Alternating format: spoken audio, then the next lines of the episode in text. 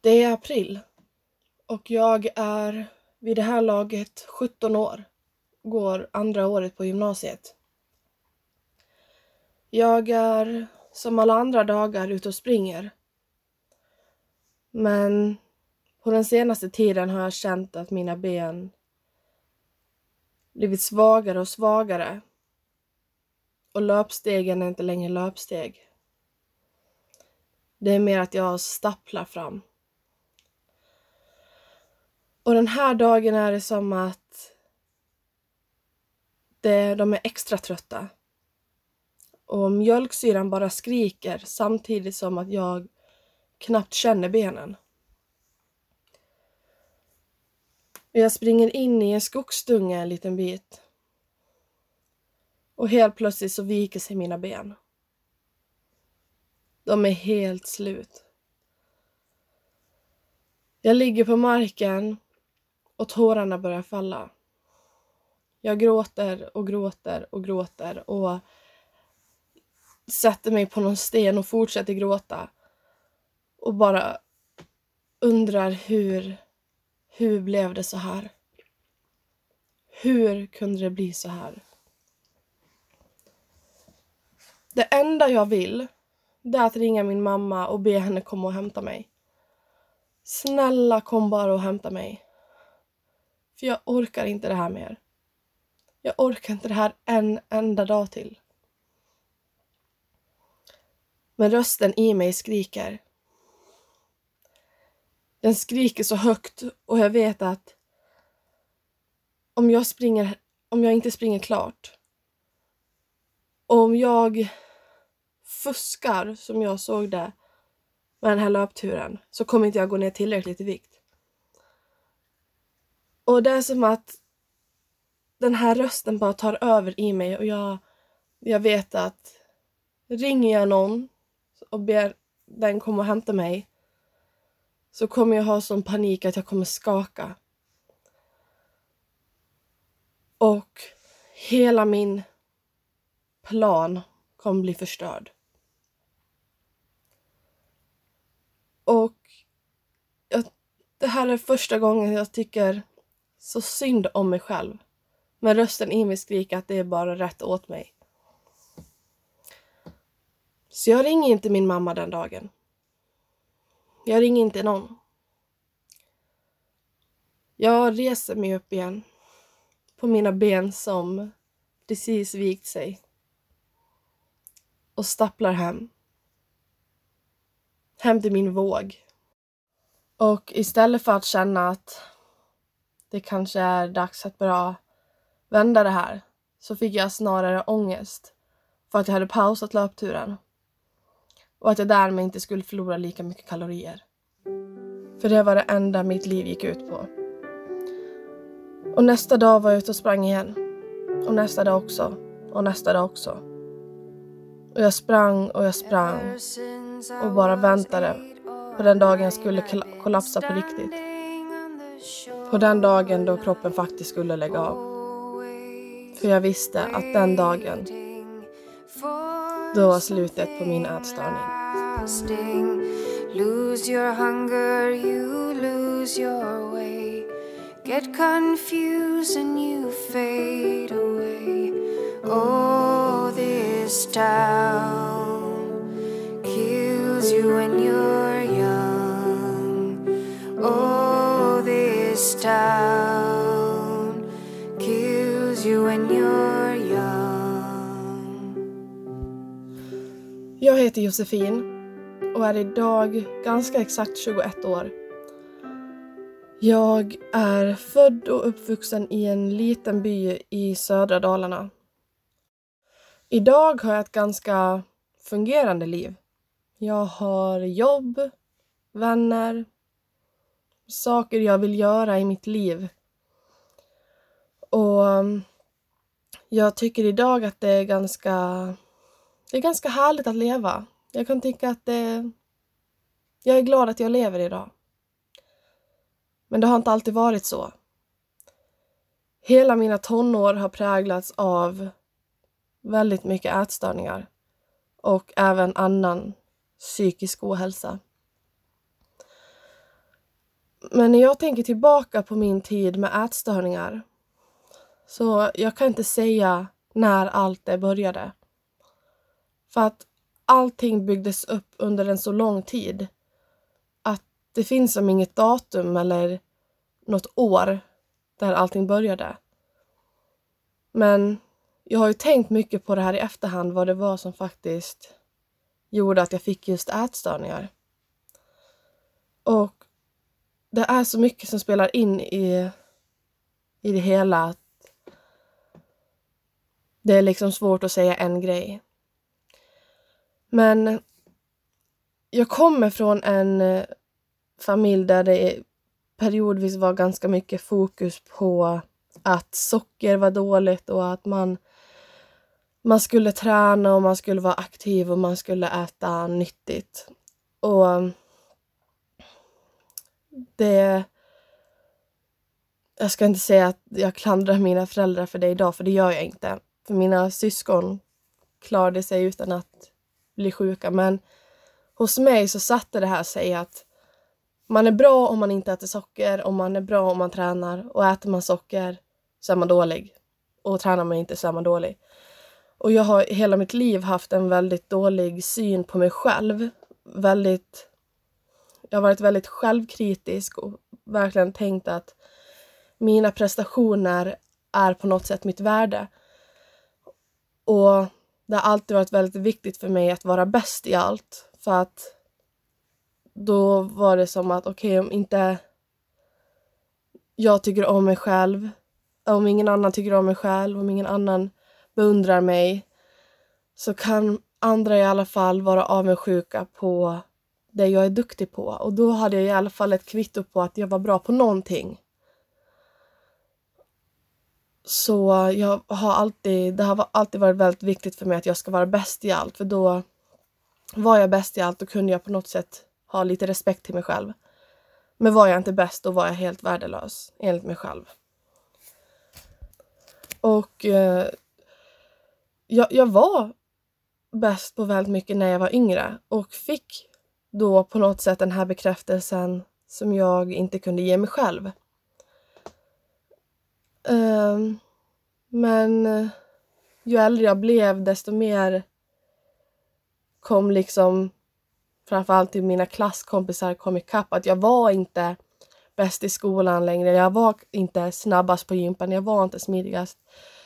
Och då började istället de här tankarna komma om träning och mat. Att när jag gick i kanske femman, sexan någonting, då börjar de här tankarna på träning bli lite mer påtagliga. Att jag tyckte att jag var helt värdelös om jag inte tränade och jag enda gången jag hade ett lugn i mig, det var om jag hade tränat och jag såg träning som ett straff typ för att man var tjock eller straff för att man hade ätit eller straff för att man man, man skulle göra rätt för sig liksom. Då var man ute och tränade.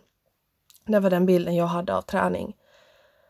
Och, och så var det och jag hade en del träningstvång redan då. Inte så att man märkte det utifrån men i, i mig så var det väldigt mycket ångest just, kring just träning.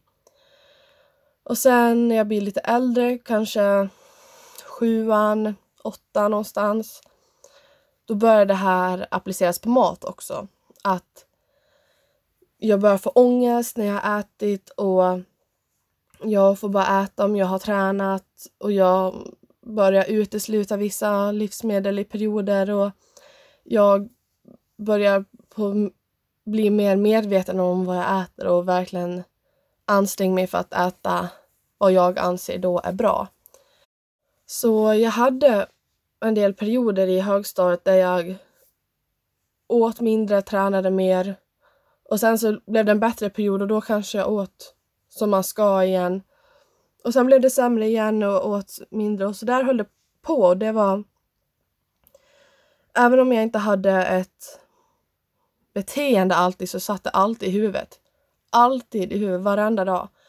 Och jag själv fattade inte att det här var fel och det var ju ingen annan runt omkring mig som märkte det här heller just för att ja, att man äter lite mindre eller att man slutar äta någonting ett tag eller tränar mer. Alltså, jag tror att det är svårt som utomstående att märka att någonting kanske är fel då. För att det är ändå så här, det är så pass normaliserat idag att man gör så. Plus att jag och mina kompisar, vi, vi, vi satt mycket och diskuterade mat så här och vi, jag vet att vi hade perioder, jag och några kompisar till, då vi typ räknade kalorier i skolmatsalen och hade en app och skrev in på. Så det var liksom så här det, det, blev så normaliserat till slut att man, att man var missnöjd med sig själv, att man försökte gå ner i vikt och att man faktiskt gjorde någonting aktivt för att göra det också.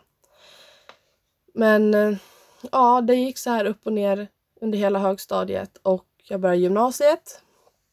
Och eh, jag kommer då till en ny klass. Jag har med mig några från min förra skola.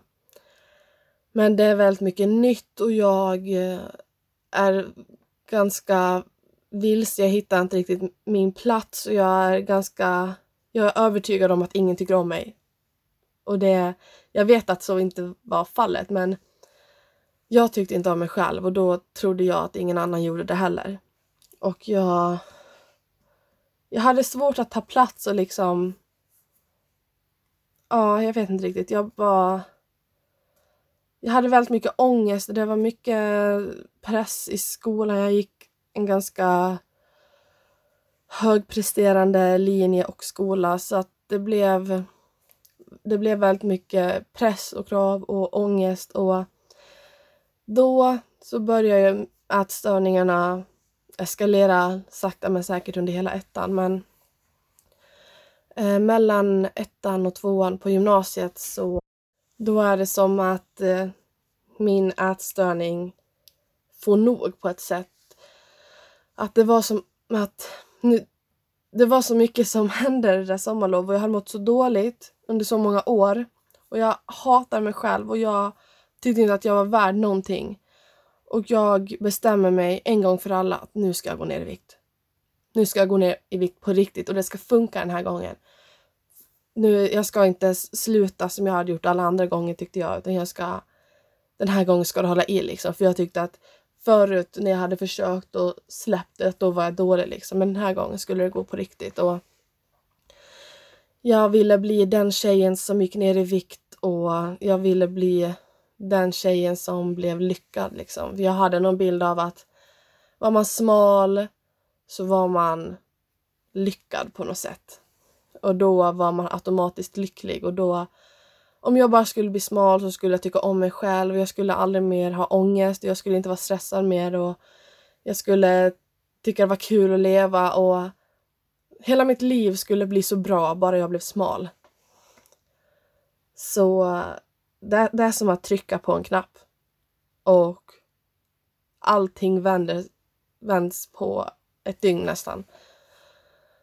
Och eh, det det, jag började äta mindre och träna som en idiot. Och jag, jag gick ner i vikt. Och ätstörningen jublar ju när jag gick ner i vikt. Och man, eh, den första tiden kan man nästan kalla för de brukar kalla det för smekmånaden eller jungfruresan. Att den första tiden när det faktiskt fungerar. Det är sån eufori och sån kick. Att jag aldrig känt en känsla någon gång i hela mitt liv. När jag bara insåg att wow, det fungerar. Det fungerar. Och liksom jag hade ingen ångest mer. Det var... Jag var helt plötsligt blev jag så nöjd med mig själv. Jag kände mig... Jag kände mig inte äcklig längre och jag såg inte ner på mig själv. Jag, jag var så här, wow jag är bra på det här liksom. Och jag var så här, okej, okay, om jag inte är bra på någonting annat mer i hela mitt liv så är jag i alla fall bra på att vara smal. Och om jag inte gör någonting mer i mitt liv så har jag i alla fall varit smal. Och um, så jag fortsätter och det eskalerar. Det går väldigt snabbt utför i alla bemärkelser. Och eh, jag minns där på hösten att jag, jag, jag märker på min kropp att den börjar på att bli tröttare och jag blir kall och jag tappar hår och jag, varje gång, eller varje kväll jag går och lägger mig så äh, börjar jag räkna mina hjärtslag. Jag mäter min puls och räknar slagen så här. Och jag minns än idag första gången jag blev rädd för att dö. För att mina slag, mina hjärtslag var lite för få för att jag skulle kunna vara lugn. Och vid det här laget så tyckte jag ju fortfarande att det här, det här att inte äta så mycket och träna, att det funkade bra. Men jag visste ju också på något sätt att det jag gjorde kunde sluta illa. Men jag blev faktiskt rädd på riktigt den kvällen för att jag skulle dö. Och försökte, jag bestämde mig, okej, okay, men imorgon ska jag börja äta lite mer. Men sen när jag vaknade morgonen efter och insåg att jag levde så åt jag inte mer. Men det var, det var första gången jag var rädd för att dö. Och i, i början här av... Jag kallar min ätstörning i... Jag har lite olika faser. Den första fasen var den i högstadiet.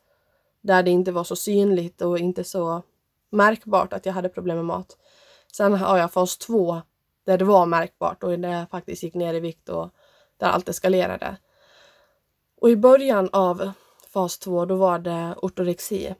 Jag tränade flera, flera gånger om dagen och åt ändå mat men jag åt väl kanske inte så mycket och jag åt det jag ansåg var bra. Uh, men jag tränade framförallt väldigt mycket. Um, när den här smekmånaden var över, den höll väl i sig några, några månader kanske, två månader. När den var över så var det inte längre en kick att gå ner i vikt. När jag ställde mig på vågen så var det inte längre en kick. Utan det var mer, när jag ställde mig på vågen så dämpades min ångest. Och när jag åt mindre så dämpades min ångest. Och när jag tränade mer så dämpades min ångest. Istället för att jag fick en kick av det som jag hade fått tidigare. Och det var det är där någonstans det började på att bli jobbigt för att då då kunde jag inte sluta heller. Innan ville jag inte sluta men nu kunde jag inte sluta för att slutade jag så fick jag panik. Som panik, jag kunde inte sova på nätter, jag skakade, jag kunde inte andas. Och jag bara tänkte att okej, okay, men den här känslan jag hade tidigare, den här euforin. Jag har ju känt den en gång, så jag kanske kan känna den igen om jag, om jag kör det här lite extra mycket. Så då började jag äta ännu mindre och träna ännu mer bara för att på något sätt tänkte jag att okej, okay, men om jag försöker lite mer, håller på lite längre, då kanske jag kan få den här ofrin igen. Uh, och jag, så jag fortsätter hålla på så här. Och med tiden så övergår det här till anorexi. Jag tränar inte lika mycket. Men jag äter definitivt inte lika mycket. Och jag fortsätter gå ner i vikt och ganska fort folk runt om mig märkte att någonting var fel. Eh, men det var väl ingen som sa något mer än min familj liksom. Ehm, men det här övergår till ja, till anorexi och det blir vår och det, det blir liksom bara värre och värre och jag jag, jag, tänk, jag tänkte hela tiden att ja, men jag har kontroll, jag har kontroll över det här. Men det hade jag inte. Och Alltså på våren där jag var så dålig att jag, var jag än gick så hade jag mjölksyra i benen. Jag, jag hade blåa läppar och jag frös hela tiden och jag tappade så mycket hår. Jag fick blåa fingernaglar. Det var... Men det värsta var faktiskt att jag blev så borta psykiskt. Att jag kunde inte tänka längre. Och jag förstod inte vad folk sa. Det var liksom, man kunde sitta och prata med mig. Och jag hörde vad folk sa.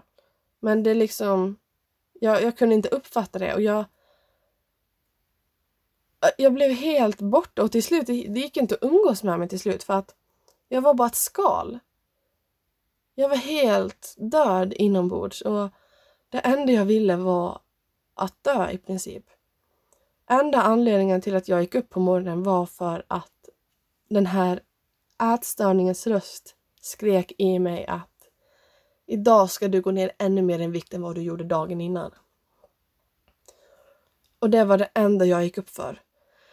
Och jag sket fullständigt i att det gick dåligt i skolan eller att jag inte kunde umgås lika mycket med kompisar eller att jag inte kunde göra saker, att jag inte orkade göra någonting. För att det enda som spelade någon roll, det var att jag gick ner i vikt.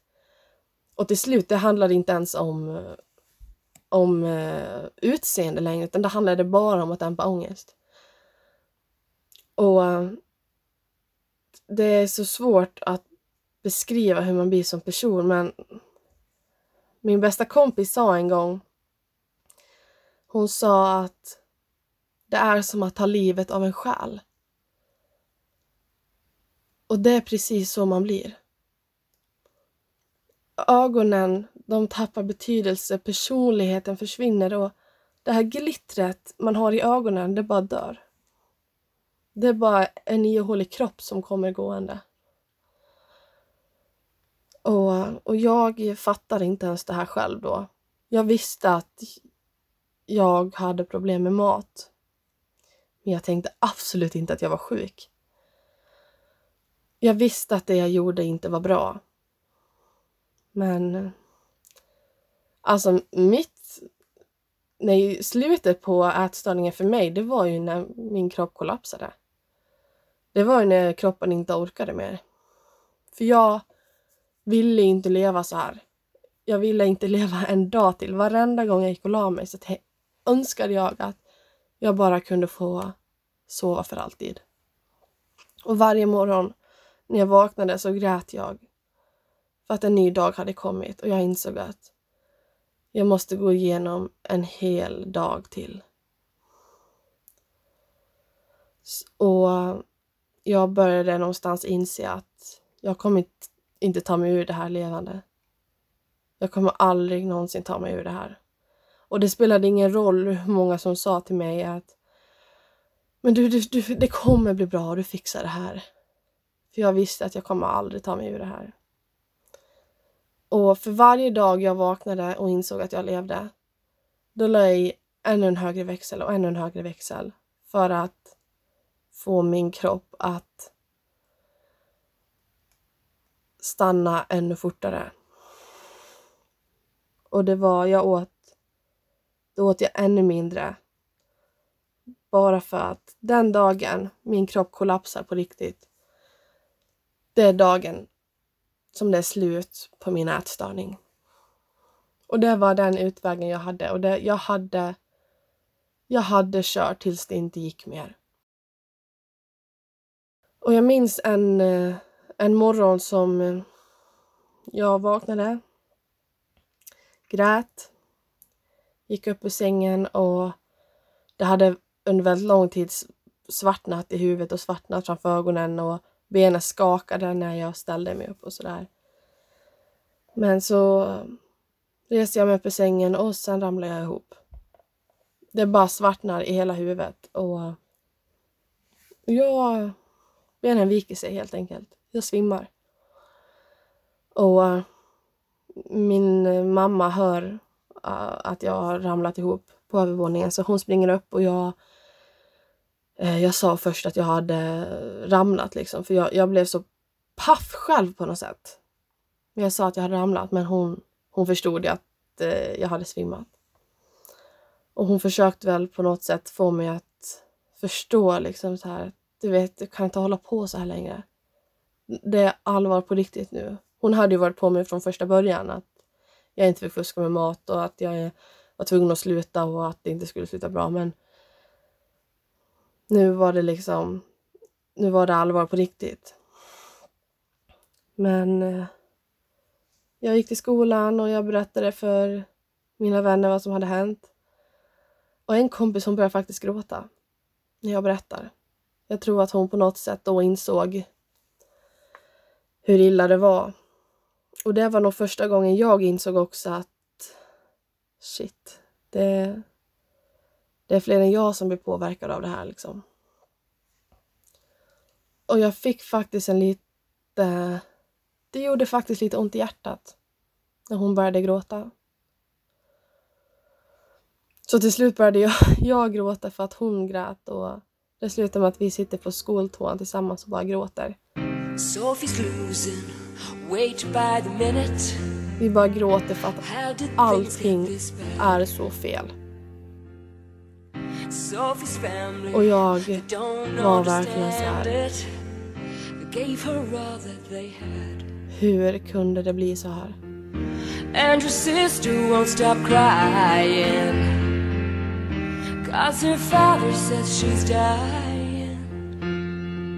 Sophie says she's really trying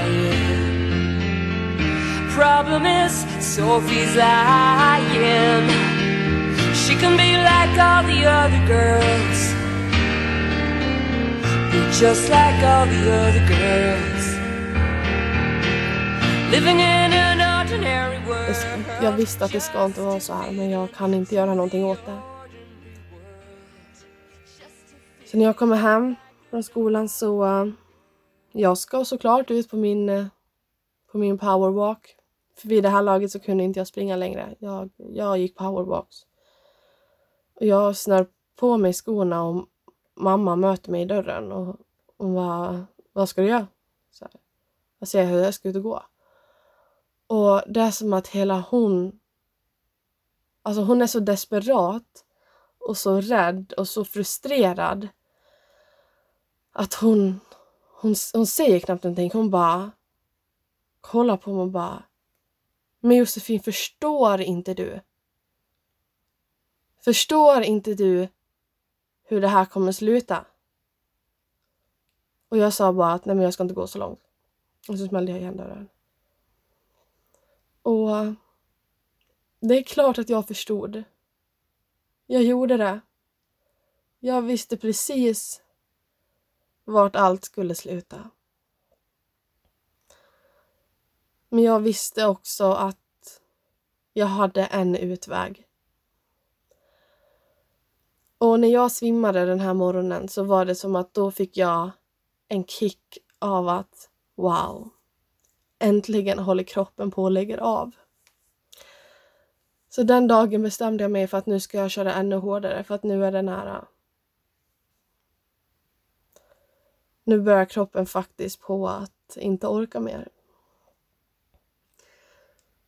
Så jo, jag förstod precis. Men jag var fast besluten att jag skulle nå den dagen då min kropp kollapsade och jag inte behövde leva mer. Men när det här allting väl kom upp till ytan och jag på något sätt erkände för min omgivning att jag hade problem med mat så började min mamma prata om eh, att vi skulle söka hjälp. Och I början sa jag att nej, jag vill inte ha hjälp, jag vill inte ha hjälp. Jag fixar det här själv liksom. För jag ville inte bli frisk. Jag ville absolut inte leva så som jag gjorde, men jag ville inte bli frisk. Alltså ätstörningen, det var ju på något sätt, det var ju min största trygghet. Det var ju min bästa vän. Det här, det här var det enda jag någonsin varit bra på i mitt liv, tyckte jag. Och innan det hade jag varit så vilsen och så missförstådd, tyckte jag. Och jag hittade på något sätt min plats med det sjuka. Och jag, jag tyckte att jag hade uppnått någonting med ätstörningen. Så jag ville ju absolut inte bli frisk. Men till slut gick jag faktiskt med på att vi skulle söka hjälp. Och jag vet faktiskt än idag inte vad det var som gjorde att jag gick med på att söka hjälp. Jag tror att det var att, att jag var så trasig och jag mådde så dåligt. jag var bara ett skal. Hela, jag var, jag var död liksom. Jag, jag överlevde mina dagar. Jag levde inte. Jag levde inte överhuvudtaget. Jag överlevde bara och det enda jag ville var ju att äta. Det var det enda jag ville, men jag kunde inte. Jag kunde inte äta, men det var det enda jag ville och det enda jag ville var att bara komma ifrån det här livet. Och jag hade faktiskt en del av mig kvar som, som var jag. Jag fanns ju på något sätt kvar bakom allt det här sjuka. Och jag tror att den friska delen av mig, den, den, gjorde, den gjorde ju allt för att få bli hörd. Den gjorde ju allt för att få synas. Och jag tror att det var den som skrek. Den skrek så högt att jag till slut hörde den. Och den här friska sidan, den kom... Den hade lite hopp kvar. Och den hade lite, lite, lite liv kvar. Och jag tänkte att okej, okay, finns det någonting som kan hjälpa mig så får jag väl försöka då. Jag ville absolut inte bli frisk. Jag ville bara må bra och det har jag insett nu i efterhand att det är en ganska svår ekvation men jag ville ju ändå må bra. Jag ville bara inte bli frisk. Men eh, jag tänkte att okej, okay, okej okay då liksom. Så jag, vi åker till en eh, ätstörningsenhet i Falun då. Och ja, man får gå på, man gick på lite möten och något läkarbesök och jag ställdes eh, ganska direkt i eh, en eh, prioriteringskö och gick därifrån med ett matschema i handen i princip. Det var... De ville bara veta hur läget var och sa typ... Ja, hur behandlingen brukade gå till typ. Um, och det tog i alla fall tre månader tror jag från att jag var där första gången tills att jag fick hjälp. Och jag var ju jätteglad att det tog lång tid för att det betydde att då kunde jag fortsätta och gå ner i vikt och fortsätta att inte äta och fortsätta att träna utan att någon störde mig. Alltså, mamma och pappa de hade ju de hade liksom jag hade lärt mig hur jag skulle hantera dem liksom. Det, var, det spelade ingen roll hur mycket de tjatade eller hur mycket bråk det var eller vad de sa för att jag stängde bara av mina känslor. Men jag förstod någonstans att om, om någon som faktiskt är professionell kan få mig på andra tankar, det betyder att det här sjuka är över och jag ville inte det. Um, samtidigt som den friska delen av mig bara skrek efter, efter hjälp. Men till slut kommer den dagen i alla fall då jag ska börja behandling. Och i början så var det gruppterapi jag gick i. Det vi var, jag minns inte om vi var fem stycken. Som, eh, och så var det en, eh, en terapeut som vi träffades en gång i veckan. Och liksom ja, pratade och vi fick lära oss en del om mat och hon terapeuten vi hade, jag tyckte om henne från första början. Vi klickade jättebra, vi fick jättebra kontakt. Och det hann gå en tid utan att det blev någon större skillnad. Jag, jag gick dit, pratade, lyssnade på de andra. Eh, men det blev ingen större skillnad så. Eh, men eh, när jag ska ha börjat trean där sen på hösten så då blir jag sjukskriven och får börja gå i dagvård. Och jag, jag, jag har för mig att någonstans här så övergår även gruppterapin till enskild terapi. Jag minns inte riktigt när, men någonstans här. Och vid det här laget, då mår jag så dåligt och då har jag mått dåligt så länge att jag känner att jag känner på något sätt att det kan inte bli värre än så här. Och kroppen hade inte lagt av. Och jag kände att jag inte orkade försöka mer. Jag orkade inte försöka få den att lägga av. Och jag insåg att okej, okay, nu har jag två val. Antingen så fortsätter jag så här. Och dör. Eller så litar jag på dem som säger att det är värt kampen. Och jag valde att lita på dem som säger att det är värt kampen. Och min terapeut hon, hon fick mig verkligen att bli sugen på livet igen. Och fick mig på något, att, något sätt att inse att jag förlorade faktiskt någonting med ätstörningen. Jag tyckte en tid när jag var som sjukast att jag inte hade förlorat någonting. Men hon fick mig på något inse att jag hade ju det. Och jag kunde faktiskt ta tillbaka det. Och hon var väldigt duktig på att eh, vet, jag, jag ville ha en anledning till varför ska jag äta? Varför? Ge mig en anledning liksom. Och det spelade liksom ingen roll att folk sa men du kommer dö. För att jag, ingen hade blivit gladare än mig om jag dog liksom. Så det funkade inte att folk sa men du kommer dö om du inte äter. Man måste ha mat för att leva. Det var så här, ja men varför? Varför? Ge mig en anledning bara till varför jag ska äta. Och hon hjälpte mig verkligen att hitta någonting att kämpa för. Och hitta någonting som jag... Någonting som jag skulle kunna göra när jag inte var sjuk längre. Och jag tror att jag behövde det där. Jag behövde någonting att kämpa för. Jag behövde få höra varför man måste äta. Och varför kroppen inte fungerar om man inte gör det. Men jag... Till slut så bestämde jag mig i alla fall att nu är det över. Nu börjar jag äta. Och jag gick in i något skalman-mode. Jag åt... Jag hade ett matschema som jag åt på exakta tidpunkter. Jag vägde, mätte min mat. Allting skulle vara exakt precis perfekt. Liksom. Jag, jag skulle kontrollera, kontrollera allt så mycket det gick. För det var liksom, okej okay, om jag inte måste jag äta, då ska jag i alla fall kontrollera det så mycket det går. Jag ska kontrollera det in i minsta detalj.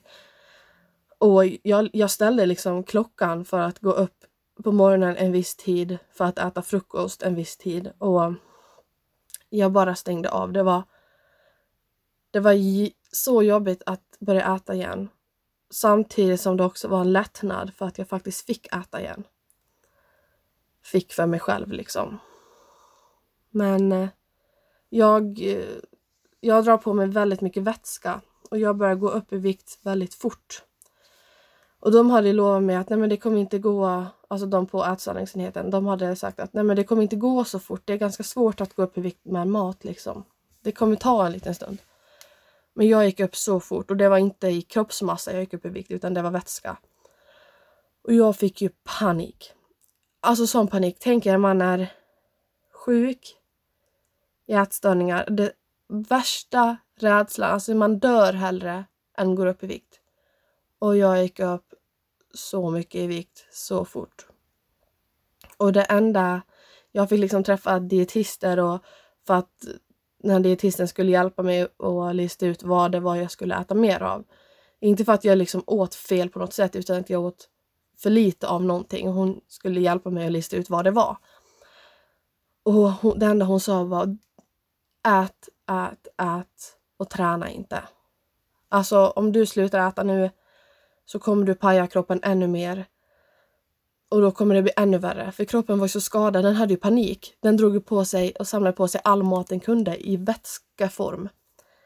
Så hon bara, du, vad du än gör liksom, bara fortsätt ät. Kroppen måste laga sig, annars kommer du dra på dig ännu mer vätska liksom. Och det här fick mig på något sätt att fortsätta äta för att jag ville sluta äta det här efter några månader igen för att då, då saknade jag anorexians trygghet och den här ångestdämparen. Men det fick mig på något sätt att fortsätta äta det här att jag drog på mig så mycket vätska men istället så började jag eh, skada mig på andra sätt. Jag började delvis eh, att skära mig och jag började också att spy. Och jag, för jag intalade mig på något sätt att okej, okay, om jag kräks, då får jag ändå äta och kroppen får i sig lite näring. Men jag kan spy sen och ändå dämpa ångest och på något sätt upprätthålla det sjuka. Och um, ja, håller på så ett bra tag faktiskt. Jag, jag kräktes i ett par år efteråt. Inte hela tiden, men i perioder. Och jag skar mig ja, ganska frekvent under ja, en tid. Eh, och det går upp och ner och upp och ner. Jag slutade gå i dagvård för att jag, det, jag kunde liksom hålla i maten ändå. Och fortsätter gå i terapi och på våren där, jag är fortfarande sjukskriven från skolan. Eller jag går inte i skolan för jag skämdes så mycket över hur jag såg ut. Och jag mådde så dåligt och jag var så rädd att folk skulle tro att jag typ hade börjat hetsätit eller något sånt där för att jag hade dragit på mig så mycket vätska. Jag blev, det syntes att jag var vätskefylld liksom och det hade inte börjat släppa än vid det här laget. För det, det skulle det göra till slut. Vätskan skulle släppa när kroppen var tillräckligt stabil. Men eh, jag tyckte, alltså varenda dag var sån, var sån kamp. Och jag började än en gång att planera hur jag ska dö. Men istället då för att svälta ihjäl mig så bestämmer jag mig för att jag ska ta livet av mig. Och de här självmordsplanerna blir så allvarliga till slut att jag blir inlagd. Och det var ingen som visste runt om mig att det var så illa liksom. Jag hade en kompis som visste om det och um, hon jag pratade med på uh, ätstörningsenheten men ingen annan runt omkring mig visste ju om. Liksom. Alla började slappna av. när de insåg att oh, men nu äter hon, när hon börjar gå upp i vikt, nu börjar allting på att bli bra igen. Men det var ju ingen som visste vad som försiggick i mitt huvud. Liksom.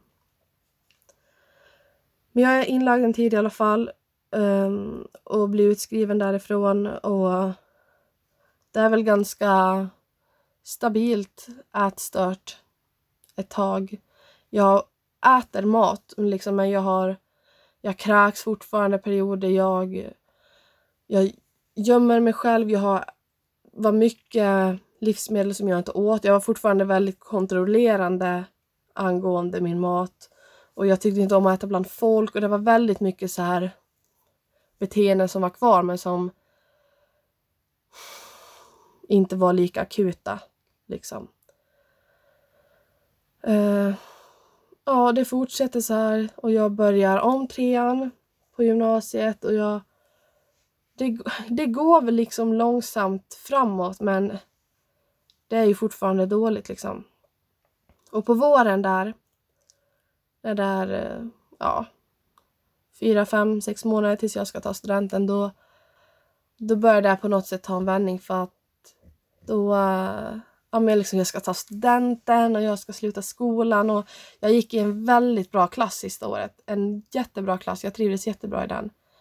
Och jag började på något sätt känna att jag kanske inte behövde ätstörningen mer. Och började faktiskt acceptera hur jag ser ut. Och jag var även väldigt, väldigt arg på hela det här matsamhället vi har idag. Direkt när de pratade om mat eller träning så var jag alltid på, för jag blev så arg när folk liksom pratade om mat på ett, ett eh, lite stört sätt tyckte jag. Och jag, jag hade så svårt att, att höra när folk pratade om att vissa mat, livsmedel var dåliga eller hur man skulle träna och sådär. Jag, jag har haft så mycket diskussioner med folk, nästan blivit osams. För att jag har haft den bilden av mat som jag fick på ätstörningsenheten. Vi fick faktiskt lära oss väldigt mycket om mat och träning och hur det fungerar i kroppen. Och jag blev så arg då när andra inte förstod det. Jag blev sån där bara, nej ni måste också få veta hur det faktiskt fungerar. Ni har fel liksom. Jag, alltså jag blev, jag blev så arg. Man kunde inte prata om mat eller träning med mig till slut för att jag blev så arg för jag tyckte att alla hade fel. Och jag hade så svårt att förstå folk som tränade för, att för mig var träning så många år bara ett straff. Och det var bara för utseendes skull och bara för att dämpa något. Och jag hade så svårt att förstå varför man tränade. Och så när folk liksom så här... När folk sa att de tränade och det var liksom det värsta de gjort, det värsta pass de gjort i sitt liv, då blev jag så här, men varför tränar du då? Varför? Och jag verkligen så ifrågasatte varför folk tränade. Och det... Jag tror att det är liksom inte svårt att förstå om man inte haft någon relation till ätstörningar innan. Och förstår du att en människa som har varit så sjuk sen kan börja ifrågasätta det här och att jag hade verkligen en... Det, det kändes verkligen som att den kunskapen jag satt på att det var så här, den var så värdefull på något sätt. Jag ville bara att alla andra skulle få veta vad jag visste liksom. Och jag hade blivit överbevisad att, att det inte är dåligt med fett eller kolhydrater och det är inte dåligt, är så dåligt med socker som folk säger liksom. Och för att den här vätskan som jag samlade på mig, den började släppa till slut. Och det enda jag gjorde, det var ju att äta mat. Jag, alltså jag åt godis varenda dag under den här tiden. Och jättemycket mat. Jag hällde på extra olja på min mat för att jag skulle få i mig tillräckligt. Och, och du vet, och vätskan släppte till slut. När jag åt så här. Och då, var det, då blev jag liksom överbevisad till slut att ja, men, kroppen mår inte så dåligt av, av fett och kolhydrater som alla tidningar säger. Och att det går bra att äta godis och glass bara man äter mat. Och jag hade ju fått det här bevisat för mig till slut i och med att kroppen faktiskt lagade sig och började tappa vätskan. Och det här var ju så revolutionerande för mig på något sätt att jag blev så här och herregud, alla måste få veta det här. Alla måste veta om det här. Och, och jag verkligen så försökte berätta för folk så här, ja men så här, och, och alltså om folk sa någonting om mat, då blev jag så här, ja fast det är inte riktigt så typ. Men det var ju ingen som trodde på mig för att min syn på mat var ju liksom att ja, men det spelar ingen roll vad du äter, bara ät liksom. Kroppen behöver allt och det är inget dåligt att äta och äta allt liksom. Men samhället vill ju gärna påtrycka att det är så. Och, så det, det var ju ingen som trodde på mig liksom när jag berättade vad jag fått lära mig om mat. Så alltså, jag tror det var nog väldigt många som tyckte att jag var lite väl jobbig jag gick in i diskussioner och det var liksom jag mot alla andra i de här matdiskussionerna. Att, alltså det, till slut jag bara, ja, nu har jag slutat gå in i diskussioner om mat för att jag blir så här, det är ingen som vill lyssna i alla fall. Men eh, ja. Eh, men tiden gick i alla fall och under våren här så, ja, som sagt så började jag liksom acceptera läget och jag börjar på något sätt vilja börja ta tillbaka livet. Och jag minns än idag, alltså första gången jag badade i bikini. För att jag har ju gått och gömt mig och skämts över min kropp så mycket. Och det här var dagen efter balen på studentveckan. En vecka kvar tills jag skulle ta studenten. Och jag är med min klass och vi ska bada och jag får panik. För att jag bara, jag kan inte bada och jag kommer vara den enda som sitter kvar på stranden och inte kan bada. Och sen så bara... Nej. Nej, jag tänker inte. Jag vill inte skämmas mer och jag tänker inte skämmas mer. Så den dagen badade jag i bikini. Och jag minns den känslan än idag. Jag kan, börja, jag kan börja gråta bara jag tänker på det för att det var så... Det var så stor grej för mig att jag faktiskt gick i bikini bland folk. Och det kändes verkligen som att jag tog tillbaka livet. Jag tog tillbaka den, rätten av min kropp och bara Fuck you jävla ätstörning! Du ska aldrig någonsin mer få tala om för mig att jag måste skämmas över min kropp eller dölja den. Aldrig mer. Och det var liksom det var så jävla kul att bada. Jag bara, fan äntligen liksom. Jag tog tillbaka allting. Och jag åkte hem och jag berättade för mamma att jag hade badat i bikini och hon, hela hon lös upp och gav mig världens kram och bara, alltså man verkligen jag märkte verkligen hur, hur glad och stolt hon blev liksom. Och jag tror att vi vi båda kände nog då att eh, gud äntligen liksom. Nu äntligen så håller det på att bli bra igen. Och det, jag liksom gråter lyckotårar nu när jag säger det högt för att det var sån Det var liksom en av de bästa dagarna i mitt liv. Och jag kände mig så mäktig och så stark. Och eh, sen när jag tog studenten så eh, höll jag ett tal för min klass och för mina lärare om eh, att man ska vara vän med sig själv i hela livet, att man måste försöka acceptera liksom och hur man ser ut och den man är och, och alla grät och jag grät så jag, jag sprang på utsvänget så mitt smink var helt förstört och min släkt bara “Gud har du gråtit?” Det var helt rödsprängd i ögonen liksom. Men det var verkligen den dagen jag bara wow. Vi har kommit så långt liksom. Och jag minns under den här, det var också ganska exakt en vecka innan jag tog studenten blev jag utskriven från den här ätstörningsenheten. Det var fortfarande inte bra liksom men det var under en tid som jag liksom hade slutat kräkas och jag åt och jag accepterade den jag var liksom. Och jag minns bara studenttiden som det var en så bra tid i mitt liv. Och jag kom så långt i min, i min tillfriskning. Liksom.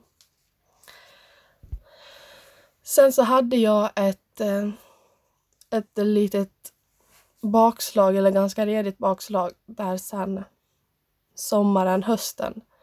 För då hade jag tagit studenten och helt plötsligt hade jag ingenting jag skulle göra i höst.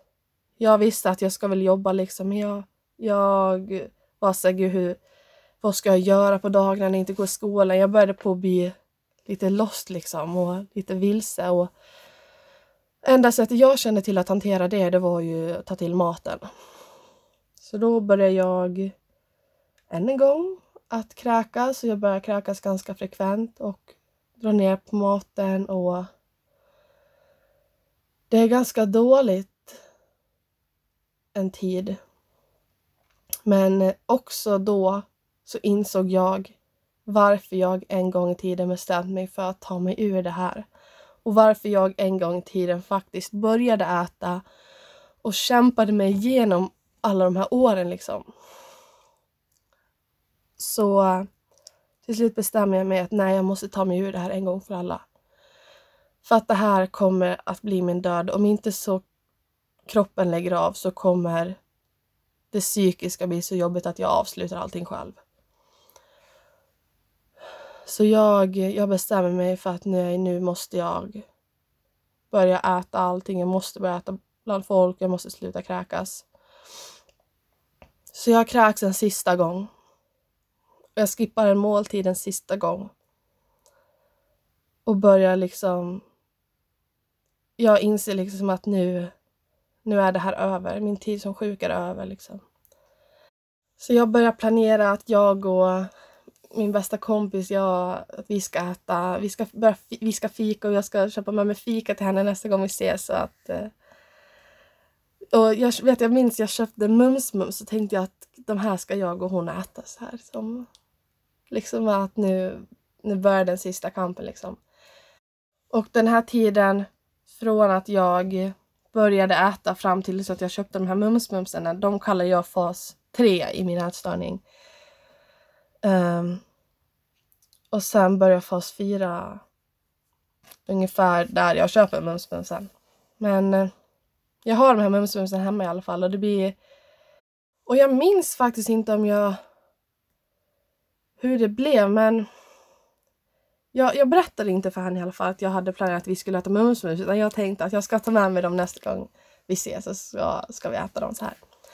Men eh, en kväll i januari, eh, början av januari, så kommer den eh, riktiga vändningen. Den, eller riktiga, men den där jag på något sätt får en tankeställare. Och jag är den kvällen med i en ganska allvarlig trafikolycka. En frontalkrock. Jag frontalkrockar med en annan bil. Och jag krossar mitt ben i den där olyckan. Och jag minns än idag hur jag, när jag sitter kvar i min bil, jag fastnar i min bil. Um, och innan liksom räddningstjänst och allt har hunnit komma fram så Nå någonting i mig sa att kolla igenom hela din kropp liksom. Så jag började försöka röra alla kroppsdelar så här för att bara kolla att allt är som det ska och jag, jag kan inte röra mitt ben. Jag känner inte mitt ben. Och jag minns att jag då fick panik. Jag var ganska lugn och rationell under hela, under hela tiden liksom. Men jag minns det var några sekunder där, där jag var så rädd. För jag bara, nej, nej, nej, nej, nej, nej, nej. Jag är inte klar. Jag är inte klar. Jag kände inte mitt ben och jag bara, gud, kom, blir jag förlamad nu? Kommer jag behöva amputera mitt ben? Kommer jag någonsin få tillbaka mitt ben? Man får ju så mycket tankar och jag, jag hade ingen aning om vad som hade hänt med mitt ben. Jag kände det inte. Och jag var såhär, gud jag är inte klar. Jag har inte lärt mig surfa i Australien än. Jag har inte hajkat i Nya Zeeland. Jag har inte hoppat bungyjump eller fallskärm. Jag har för fan inte ens ätit en kanelbulle på flera år. Jag har inte ätit de där mumsmumsen än. Jag är inte klar. Och jag lovade mig själv att får jag tillbaka mitt ben, då ska jag skynda mig att leva. Jag ska skynda mig att leva för att det kan vara över så här fort. Och um, jag låg på sjukhuset ett tag och när jag väl insåg, när läkaren faktiskt berättade för mig hur illa det var i mitt ben och de sa till mig att vi kan inte lova att alla delar hamnar på rätt plats sen när vi opererar dig för att det är så mycket små bitar och det är så mycket bitar att vi, vi kan inte lova att allt hamnar rätt liksom och vi kan inte lova att, att det blir så bra. Och det, vet, det var någon som sa till mig att du kommer aldrig mer kunna springa, du kommer aldrig mer kunna hoppa. Och för mig var det här så otänkbart. Jag hade inte haft en begränsning hela mitt liv gällande min kropp. Den hade alltid fungerat. Och nu bara kommer någon läkare och bara förstör hela min bild av det här. Men jag bestämde mig väldigt fort att jag tänker inte acceptera att, att eh, mitt ben aldrig mer kommer att fungera så som jag vill att det ska fungera. Um, och idag så det, jag vet att jag kommer kunna hoppa långt i framtiden. Jag kommer kunna springa men det, det kommer aldrig bli återställt liksom. Men det kommer att fungera för att jag ska kunna lära mig surfa i Australien och hajka i Nya Zeeland. Men efter den här tiden, under nu hela våren, ända sedan jag krockade så jag insåg till slut att jag har inte råd att vara sjuk något mer. Jag har inte råd att förstöra min kropp ännu mer. Tänk om jag hade varit i en svältande period när jag krockade den dagen. Då hade det varit bra mycket mer som gick sönder än mitt ben. Och att jag ens kom ur den där bilen med bara benet paj.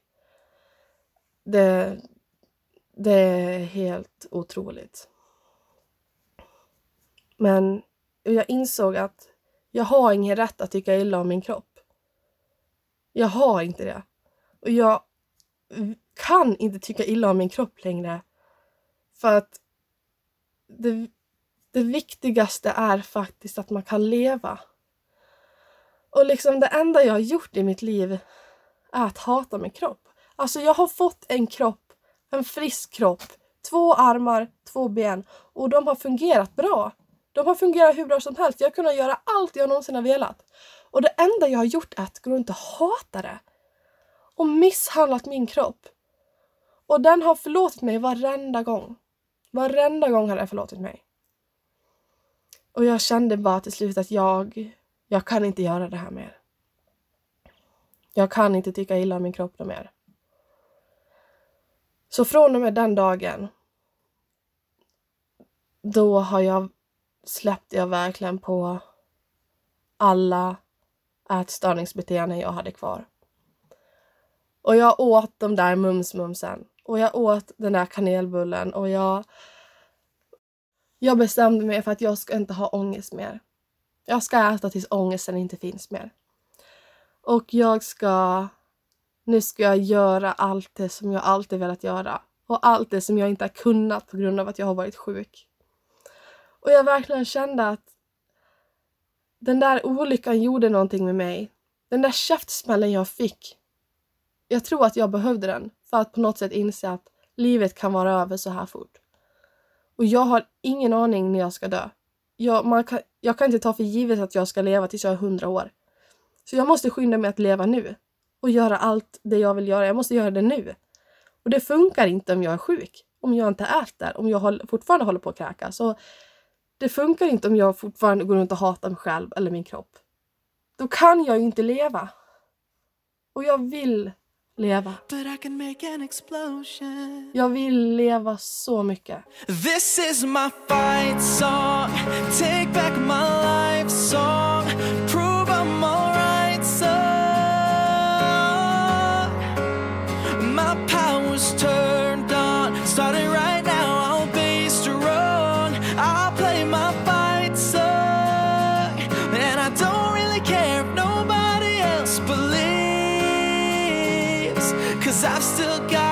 got a fire left in me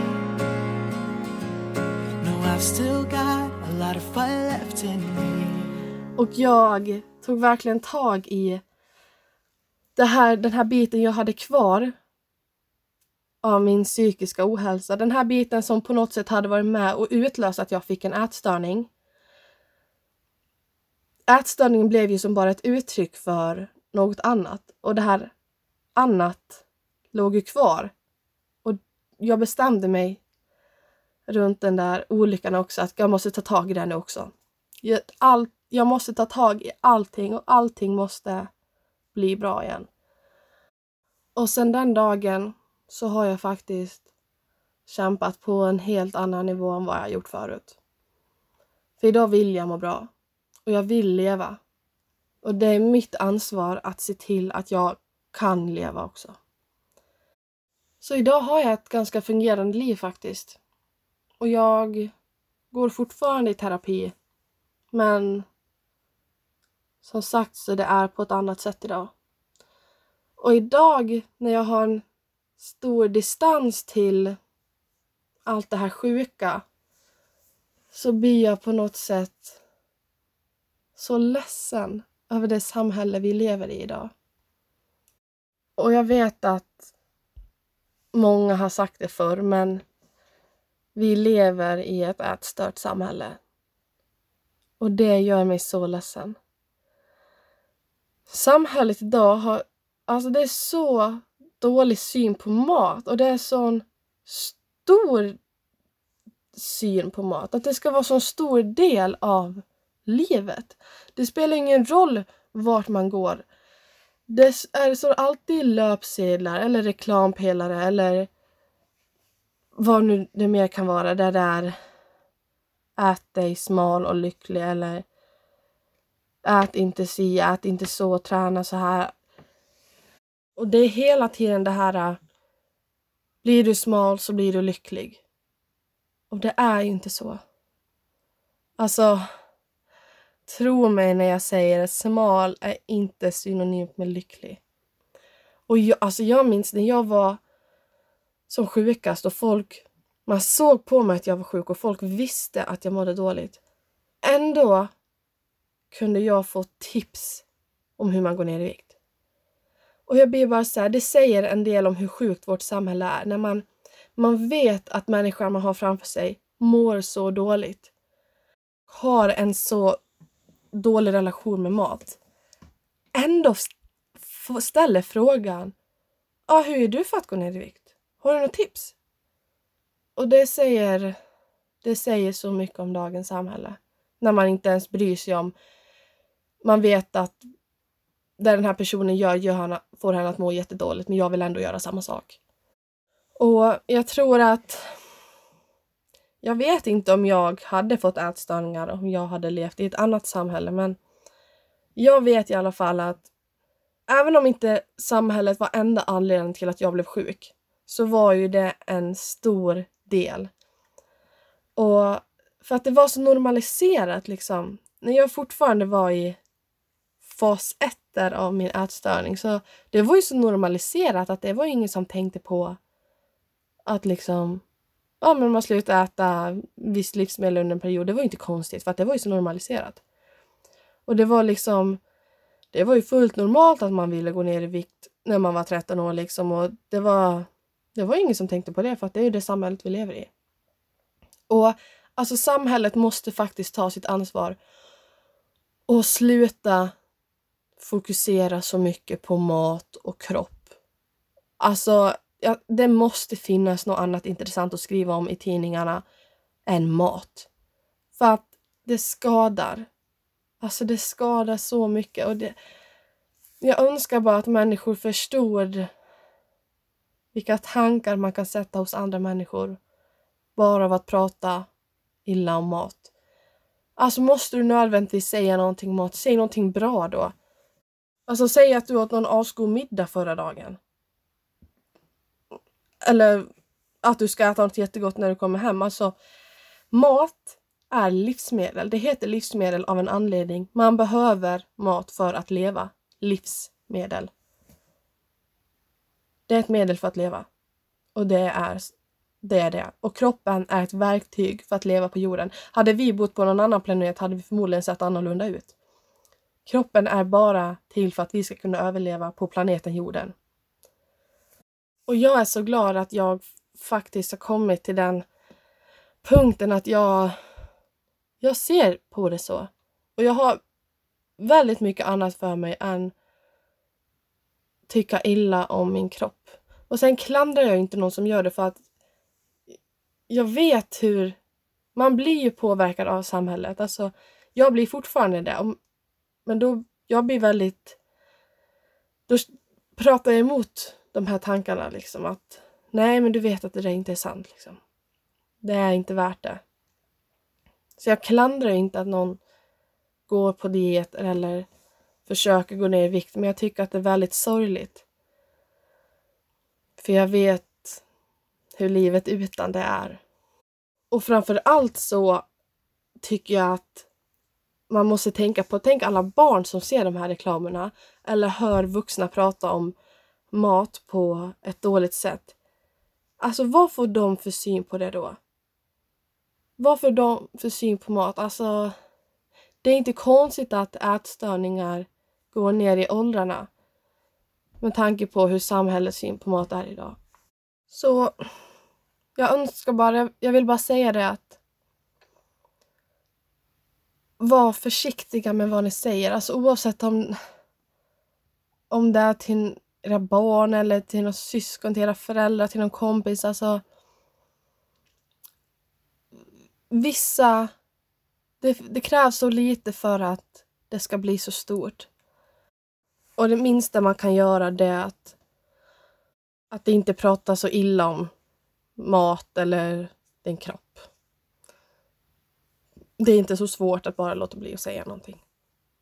Och till de som är sjuka idag vill jag bara säga att det går att ta sig ur det. Och tro mig när jag säger att jag vet hur det känns. Känslan av att man tror att det aldrig mer kommer att bli bra. Och att den största rädslan är mat eller gå upp i vikt. Alltså, tro mig, jag var liksom Fick jag mat på mina händer så fick jag panik för jag trodde liksom att kalorierna typ skulle gå igenom huden liksom för att jag var så rädd för, för kalorier. Och jag vet, nu vet jag ju att kalorier går inte genom huden men jag trodde det på riktigt. Och jag, så jag vet hur det känns att vara rädd för mat och gå upp i vikt och tappa den här tryggheten. Men det finns ett liv utanför det här. Det finns ett liv bortanför det här. Och det är en jäkla kamp att ta sig dit. Men det är värt det alla dagar i veckan. Och att ta sig ur en ätstörning, det är ungefär som att kasta sig ut för ett stup och hoppas att det går bra i princip. Men man måste på något sätt bara ta det här första steget, bara kasta sig ut. För att med tiden så lär man sig... Alltså det känns nästan som att man lär sig flyga under tiden. Och man, man landar mjukt, man gör det. Och det, det, är inte lätt. Jag tänker inte säga att det är lätt att ta sig ur en ätstörning, för det är inte. Men det är värt det. Och det är möjligt. Det går. Men man måste kämpa om och om och om igen. Och man måste, man kommer falla och man kommer man kommer resa sig upp igen. Man måste bara inte sluta gå. Man måste bara fortsätta, bara fortsätta. För en dag så eh, ljusnar det i den mörka tunneln. Och man inser att det finns ett liv igen. Och man lever igen, på riktigt. Och det viktigaste när du ska ta dig ur en ätstörning, det är att du vill själv. Och man inser att de här tankarna om att man inte är tillräckligt sjuk eller tillräckligt smal, de är fel. Man kan se ut hur som helst och ändå vara jättesjuk. Så låt dig inte luras av de här falska rösterna som ätstörningen säger, för ätstörningen, det är djävulen. Den kommer försöka hålla dig kvar i det sjuka. Men ätstörningen är inte din vän. Det är din fiende. Och det går att ha ihjäl den där djävulen. Det går. Och jag idag är... Jag kallar inte mig frisk. För att frisk för mig är ett ganska svårt begrepp. Det, alltså, när jag hör ordet frisk då, då är det som att jag ska lova att jag aldrig någonsin mer kommer få ätstörda tankar. Och det kan jag inte lova. Och att jag är frisk, det är att jag typ måste lova att jag eh, aldrig någonsin kommer tänka tanken att det är en bra idé att skippa lunchen. Och det kan jag inte lova. Alltså, minnena av ätstörningen kommer ju alltid finnas. Jag kommer ju alltid minnas hur det var och hur jag kände och hur jag mådde. Och jag kommer ju aldrig få den relation till mat som jag hade innan jag blev sjuk. Och därför tycker jag att det är svårt med just begreppet frisk. Alltså, för att jag kommer ju aldrig få den relationen till mat som jag hade innan jag blev sjuk. För att nu... Jag tror inte jag vill ha den relationen heller för att... Eh, alltså idag, så jag sitter på så mycket kunskap om mat och hur kroppen fungerar och sådär. Och jag har på något sätt mer avslappnad relation till mat idag än vad jag hade innan jag blev sjuk. Och så det är liksom jag är inte... Jag är inte frisk idag. Jag är något mycket bättre. Jag är mer fri idag i mitt sätt att tänka på mat än vad jag någonsin har varit. Och jag är mer fri idag i mitt sätt att se på mig själv och leva mitt liv än vad jag någonsin har varit. Alltså jag, jag tycker om den jag är idag. Alltså jag skulle jag skulle inte vilja vara någon annan. Alltså det är verkligen så. Jag kan se mig själv i spegeln och bara jäklar tjejen, du är grym alltså. Och bara gud vad jag är stark. Alltså jag har tagit mig igenom alla de här åren och jag, jag lever fortfarande och jag, jag lever på riktigt idag. Och jag har tagit mig igenom tider i livet där jag bara har velat dö. Jag har gått upp varje morgon och fortsatt mitt liv trots att det enda jag velat var att dö. Men jag har fortsatt. Och idag så sitter jag här och jag har schysst relation till mat. Jag är inte helt klar med det heller, men jag vet att jag kommer att bli det inom väldigt snar framtid.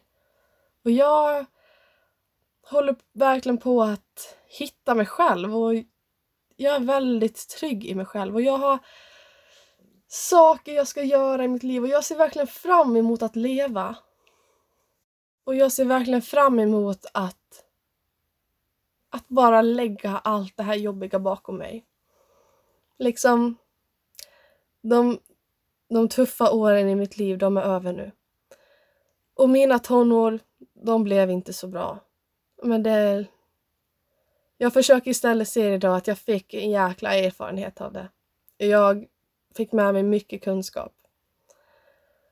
Och jag tror inte att jag hade haft en så bra syn på livet eller på mig själv om jag inte hade varit med om allt det jag varit med om. Jag önskar dock att det inte hade krävts allt, alla de här åren. Men istället för att försöka älta allting och, och ångra allt så försöker jag istället se det på att det kanske var meningen att det skulle bli så. Och idag, det känns verkligen som att jag, jag har gjort upp med alla de här åren. Jag har gjort Ja, alltså det är svårt. Det låter kanske så konstigt men det känns verkligen som att jag har gjort upp med mitt sjuka jag. Och det är över nu. Och jag har hela livet framför mig. Och det är upp till mig och bara mig vad jag gör med det. Och jag tänker leva. Jag tänker leva med allt jag har. Tills den dagen det inte går mer. Jag tänkte avsluta det här med en text som jag skrev för lite drygt ett år sedan när jag var i en väldigt bra period. Ungefär där när jag tog studenten. Och Eh, den låter så här. Jag har varit tjejen som på hungerskrikande mage sprungit så långa sträckor att mina ben inte längre burit mig. Med en kropp vars revben kunde räknas med blotta ögat. En ständig rädsla för siffran på vågen. För mat. Ett liv utan att leva. Jag överlevde bara. Jag vaknade varje morgon med gråten i halsen och djävulen i mitt huvud. Jag grät för att ännu en dag hade kommit och djävulen som skrek åt mig att denna dag ska jag gå ner ännu mer än dagen innan. Och allt jag undrade var, hur kunde det bli så här? Anorexin tog ifrån mig allt, hela mitt liv, och allt jag kunde göra var att hänga med. För ångesten och paniken var tusen gånger värre än att se mitt liv falla i bitar. Folk sa till mig att det kommer bli bra igen. Detta kommer lösa sig, du fixar detta. Vad fan vet de, tänkte jag. Det kommer aldrig någonsin att bli bra igen. Det kommer aldrig någonsin att bli bättre. Med en dubbelt så stor kropp och hundra gånger starkare står jag idag. Och jag lever. Jag lever på riktigt. Sedan några månader står jag utan specialistbehandling, redo att stå på egna ben. Jag kämpar fortfarande, men idag kan jag äta och njuta av det. Jag kan se mig i spegeln och säga Bruden, du är grym. Och jag kan med handen på hjärtat säga att jag inte längre skäms över den jag är idag. Tvärtom är jag fruktansvärt stolt över mig själv idag. Tänk om Jossan då sett Jossan nu.